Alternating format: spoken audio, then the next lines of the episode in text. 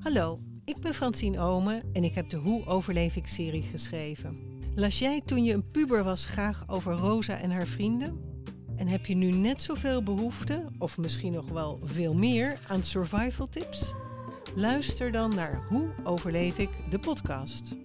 Elke week praat ik met een twintiger over problemen als burn-out, depressie, studieschuld, seks en prestatiedruk. Ik hoop dat je luistert. Hallo,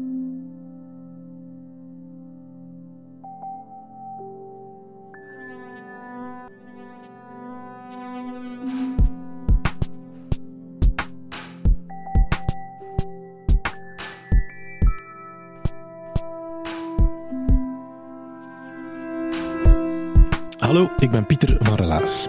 In Relaas hoor je waar gebeurde verhalen en die worden verteld door de mensen die ze zelf hebben meegemaakt. Zijn terug met elke week een los verhaal. Dat heeft lang geduurd, hè? We gaan luisteren naar het relaas van Hendrika. Het is een verhaal over hoe wij als mensen graag altijd iemand bij ons hebben. Zeker in momenten dat het niet zo goed met ons gaat. Hendrika die had hierbij geluk bij een ongeluk. Luister maar.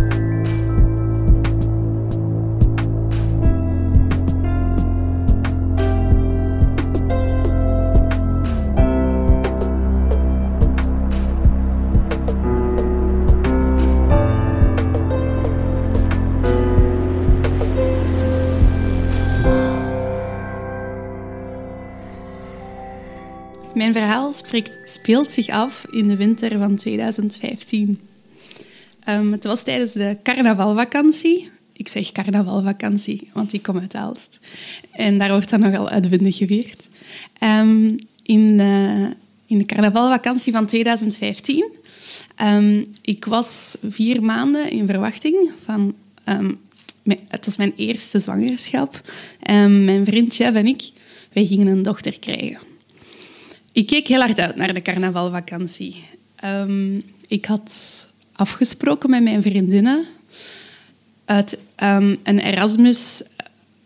Uh, mijn Erasmus-ervaring. Um, er waren twee Griekse vriendinnen. Die hadden met mij vier maanden gestudeerd in Zaragoza, in Spanje. En die gingen een paar dagen naar België komen. We hadden elkaar zeker al uh, vijf jaar niet meer gezien. Die vonden dat ook heel spannend dat ik in verwachting was. En... we gingen afspreken in Brussel. Um, ik had ook ticketjes voor een optreden van uh, Intergalactic Lovers in de AB. Ehm, dat zijn ook vrienden uit Aalst die een band zijn begonnen.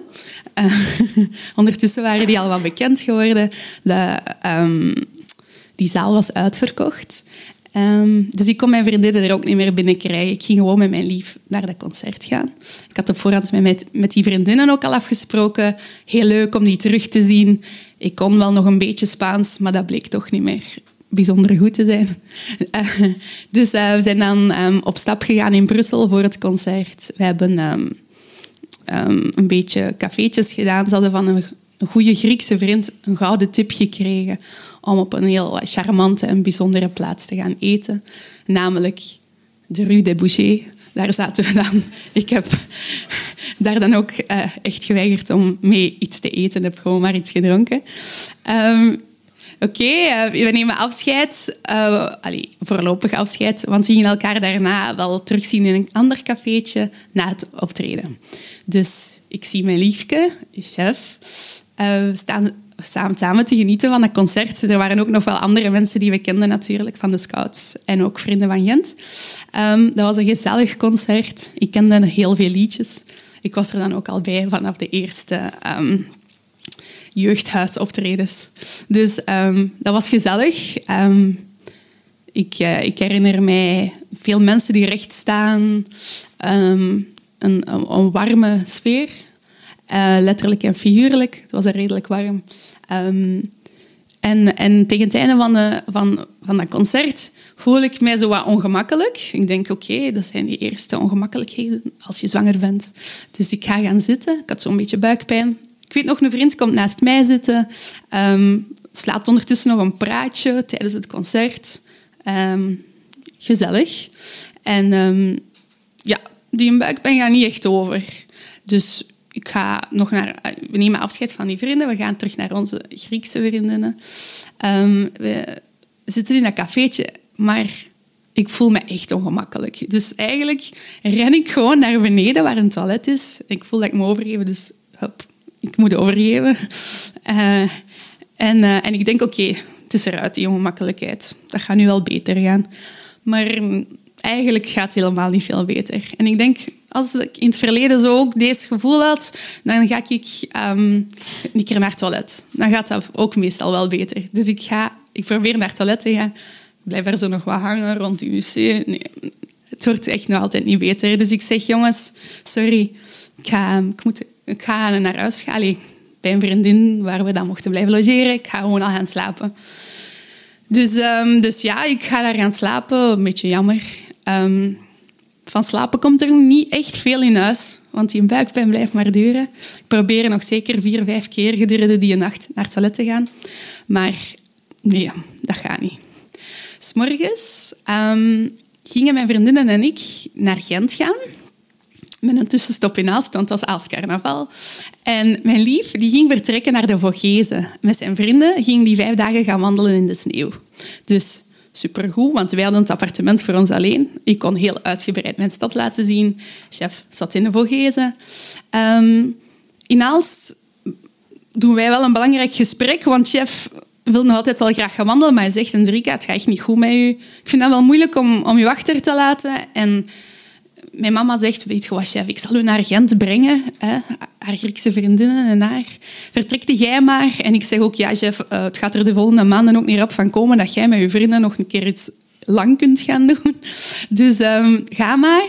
En mijn mama zei, ik zorg wel even, ik zal een oogje in het zeil houden, dat jij op je gemak kunt, uh, kunt vertrekken. Dus zo geschieden.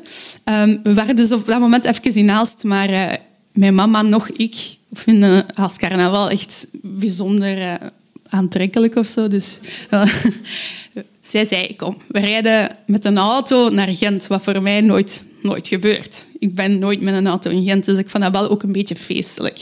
Um, mijn buik deed wel nog altijd belachelijk veel zeer.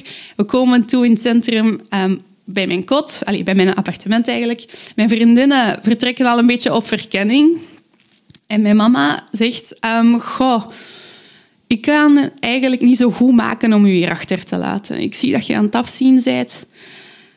Ik zou toch graag met u, het was zondag, naar de dokter van Wacht nog gaan, voordat ik u hierachter laat terugrijden. Ik heb dat ook beloofd aan u. Dus goed, we rijden met een auto door centrum Gent. Bijzonder raar. En elke hoebel... Allez, hoebel is misschien een Aalstersoort. Elke um, drempel, elk, um, elk uh, kuiltje dat wij rijden, voel ik zo nazinderen in mijn buik. En dat, dat is bijzonder pijnlijk. En ik kerm zo altijd zo wat in, elkaar. Um, we komen aan bij de dokter van Wacht. Ik wandel zo'n beetje voorovergebogen naar, naar de dokter. En die begint natuurlijk te duwen. Dat doet heel veel pijn. En, um, en dat is een dokteres en die is heel vriendelijk en die zegt tegen mij, ja, ja ik, ik moet je zeggen, ik denk, ik denk dat jij een appendicitis hebt. Ik ben verbaasd, maar ook bezorgd. Want ik weet van familieleden, appendicitis is algemene verdoving, een grote operatie ik ben zwanger. Ik wil helemaal geen algemene verdoving en ik wil ook niet geopereerd worden. Dus ik begin een beetje te wenen, want ik, ik zie het eigenlijk niet zitten. En ik, ik, ja, ik bekom daar zo nog een beetje van. En een dokter is super vriendelijk.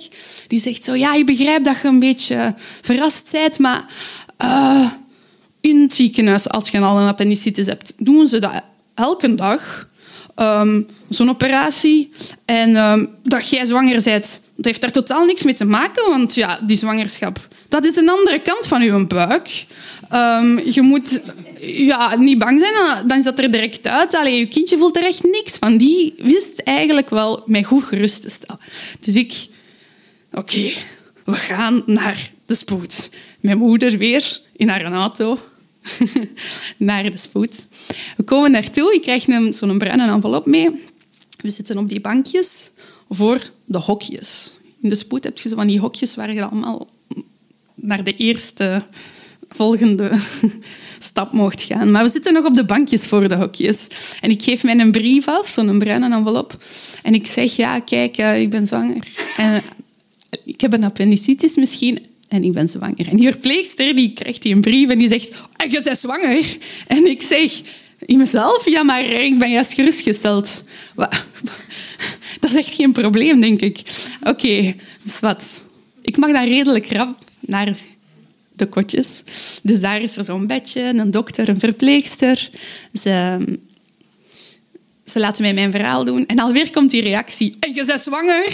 En ik ben weer van mening dat dat bijzonder onprofessioneel is om iemand in paniek te brengen wanneer ik net gerustgesteld was geweest. Zowat. Op die moment wordt eigenlijk beslist om, um, om mij naar een soort echografiekamer te brengen.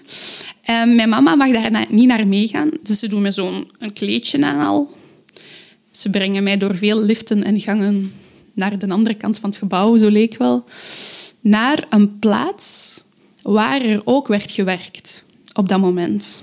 Dus dat was eigenlijk een heel grote ruimte, vond ik toen, waar er geklopt werd, geboord werd. Allee, ik hoorde dat toch heel heel de tijd.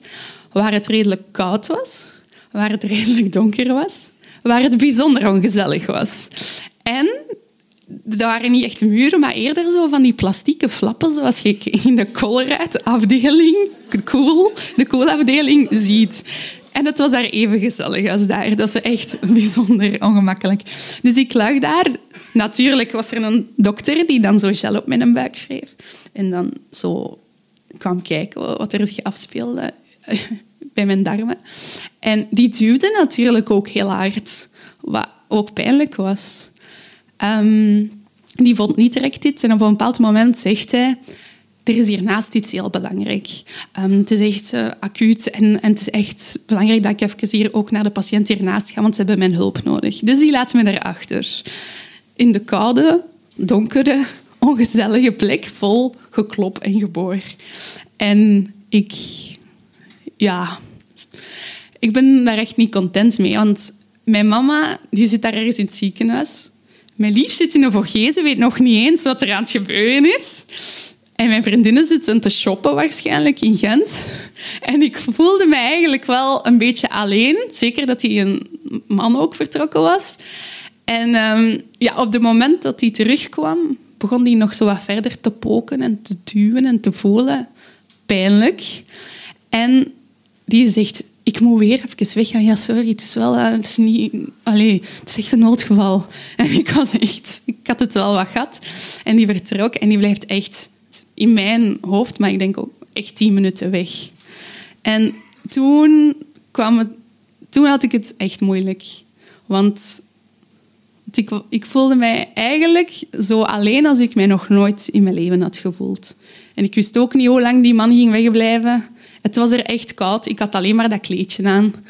Ik, ja, het ging op dat moment niet zo goed met mij. Maar op dat moment voelde ik mijn dochtertje bewegen. En ik, ik dacht, ik ben niet alleen. We zijn hier met ons tweeën. En dat was eigenlijk echt wat ik nodig had. Want ik dacht gewoon, kom, we doen deze gewoon even. En dan is een dokter teruggekomen heb ik mijn traantjes hier even kunnen um, wegvegen. Maar ik weet wel nog dat, ik dat, ik daar wel kracht in heb gevonden. Dat ik gewoon dacht, kom, ik zet hier we zetten hier eigenlijk gewoon een beetje verder. Um, ik krijg mijn mama daarna niet te zien. Ze rollen mij verder naar de operatiekamer, want ze moeten op dat moment wel, wel iets gevonden hebben. Het, het viel mij ook wel op dat er mensen heel slecht of weinig of niet communiceren. Dus oké, ik ging dan geopereerd worden blijkbaar. Ze rollen mij een operatiekamer binnen. Um, waar het wel al lichter is. En ik, ik zie boven mij allemaal gezichten van mensen die zich klaarmaken voor mijn operatie. En um, ik krijg ook zo'n masker op mijn mond of neusmond. En waarin ik ga worden, uh, waarmee ik ga worden bedwelmd om in slaap te geraken. Want uiteraard wordt het dan toch een algemene verdoving. Um, en um, die mannen zijn allemaal druk in de weer met de voorbereidingen van de operatie. Ze checken of alles in orde is. Of er wat, ik herinner mij watjes waarschijnlijk zal er ook een scalpel geweest zijn enzovoort. Um, ze maken drie gaatjes in uw buik. Eentje voor hun buik op te blazen, eentje voor te, snijden en eentje voor de camera. En um, iedereen is aan het praten met elkaar en dingen aan het afchecken. En ik voel mij als in een film. En op een bepaald moment zeggen ze... De, de, de, ja, in orde, ja, in orde, oké. Okay, staat de camera aan? Ja, dus de camera staat aan. Oké, goed, hebben we beeld? Nee, we hebben geen beeld. Oeh, we hebben geen beeld. Even paniek. Iedereen... Ik denk, wat is er hier weer aan het gebeuren? Op dat moment zegt er iemand, hebben de camera al gevonden? Nee, de camera is nog niet gevonden. Ja, ik heb hem gevonden. Oei, waar stond hij? Hij staat nog in de kast. En dat was zo absurd. Dat, dat er geen beeld was, omdat de camera aan in de kast stond, dat ik daar natuurlijk van begin te lachen. Dus ik super hard aan het lachen onder mijn masker. De patiënt wil nog iets zeggen. De patiënt wil nog iets zeggen. Masker af. Ik zo, nee, ik wil helemaal niks zeggen. Het is gewoon heel onnozel wat er hier aan het gebeuren is. Oké, er wordt een beetje gekucht. Er wordt niet echt meer op gereageerd. Ik krijg mijn masker op. En ja, het volgende wat ik me herinner is gewoon dat ik wakker word. Um, zonder blinde darm. Um, mijn dochtertje voel ik bewegen, dus alles, alles gaat prima. Natuurlijk, als ze aan je buikspieren gekomen zijn, dan voelt je dat wel. Dus ik had wel redelijk veel pijn wanneer ik mij draaide of probeerde recht te zitten. Of wanneer ik moest hoesten of lachen of iets moest tillen. Dat is, ehm, ja, dat ongemakkelijk. Maar um, wat, ik, we hadden het samen gekund. En uh, mijn liefje was ondertussen ook wel weer thuis geraakt. Die had um, een nacht vol avontuur erop zitten. Door de sneeuw een uur teruggewandeld. Vijf treinen. Dus de volgende dag pas heb ik hem terug kunnen zien. Um, een goede vier maand later is onze dochter Robin geboren. Um, ze is op, de wereld gekomen met een keizersnede. Ze lag in stuit. En normaal proberen ze zo'n kindjes die in stuit liggen nog te draaien. Maar dat was um, geen optie voor mij, omdat ze zeiden, ja, je hebt littekens en we, we, mogen dat echt niet forceren. We moeten een kindje gewoon ook door een keizersnee um, laten komen. Ja, ook niet leuk. Maar ik wist natuurlijk wel al wat de juiste bewegingen waren, zodat ik zo min mogelijk pijn zou hebben. Um, en ik was natuurlijk zo waren allebei super blij dat ze er was. En um, ik vertelde dit verhaal, die periode, aan verschillende vrienden, waaronder ook geneeskundestudenten. En die vonden dat wel best grappig, want die vertelden mij dat dat eigenlijk een typische vraag is voor het examen gastroenterologie. Zijnde, er komt een zwangere vrouw, ze wandelt zo'n beetje voorovergebogen, ze heeft veel overgegeven en ze heeft echt wel veel buikpijn. Om er dan uit te halen dat die vrouw een appendicitis heeft, dat is echt wel de strikvraag.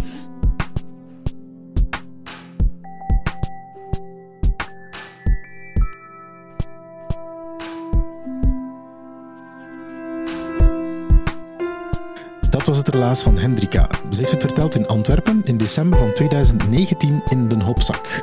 Nu, ik ben geen dokter, maar ik ben eens gaan googlen, hè, naar dokter Google, op zwangerschap en blinde darm. Zo gaat dat. En de verhalen die dan tevoorschijn komen, die zijn redelijk spectaculair. Ik kan het u verzekeren.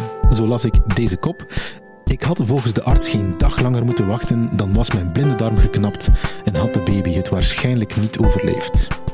En inderdaad, het is een case in een opleiding tot dokter, want zwangere vrouwen met appendicitis blijkbaar, die hebben vaak andere symptomen dan mocht jij of ik, die niet zwanger kan raken, um, appendicitis krijgen. Gelukkig is bij Hendrika alles goed gekomen. Relaas is er dankzij de afdeling cultuur van de stad Gent en van de Vlaamse gemeenschap. Zij subsidiëren ons. En daarnaast hebben wij ook partners die ons helpen om verhalen te verzamelen en ze op ons spreekwoordelijk podium te brengen. Dat zijn Urgent FM, Den Hopzak, Pulp Deluxe, Huset en Chase. Dank jullie wel. En als jij ons wil helpen, dan kan je twee dingen doen. Ofwel stuur je dit verhaal door naar iemand die Relaas nog niet kent, en dan help je zo ons luisterpubliek te groeien. Ofwel vind je ons zo tof dat je zegt: ik kan wel een paar euro missen per maand, 1, 2, 3 euro, maakt niet uit, om de werking van Relaas te steunen. En dan kan je ons via Patreon sponsoren. Je vindt onze Patreon-knop terug op onze website onder elk verhaal.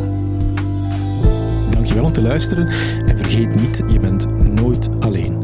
Nooit.